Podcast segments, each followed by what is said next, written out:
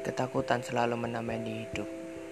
Kau dan aku tak akan pernah bisa lari darinya. Dan berbagai wujud ketakutan selalu menghantui manusia. Sahabat setia dari gua gerba hingga liang lahat.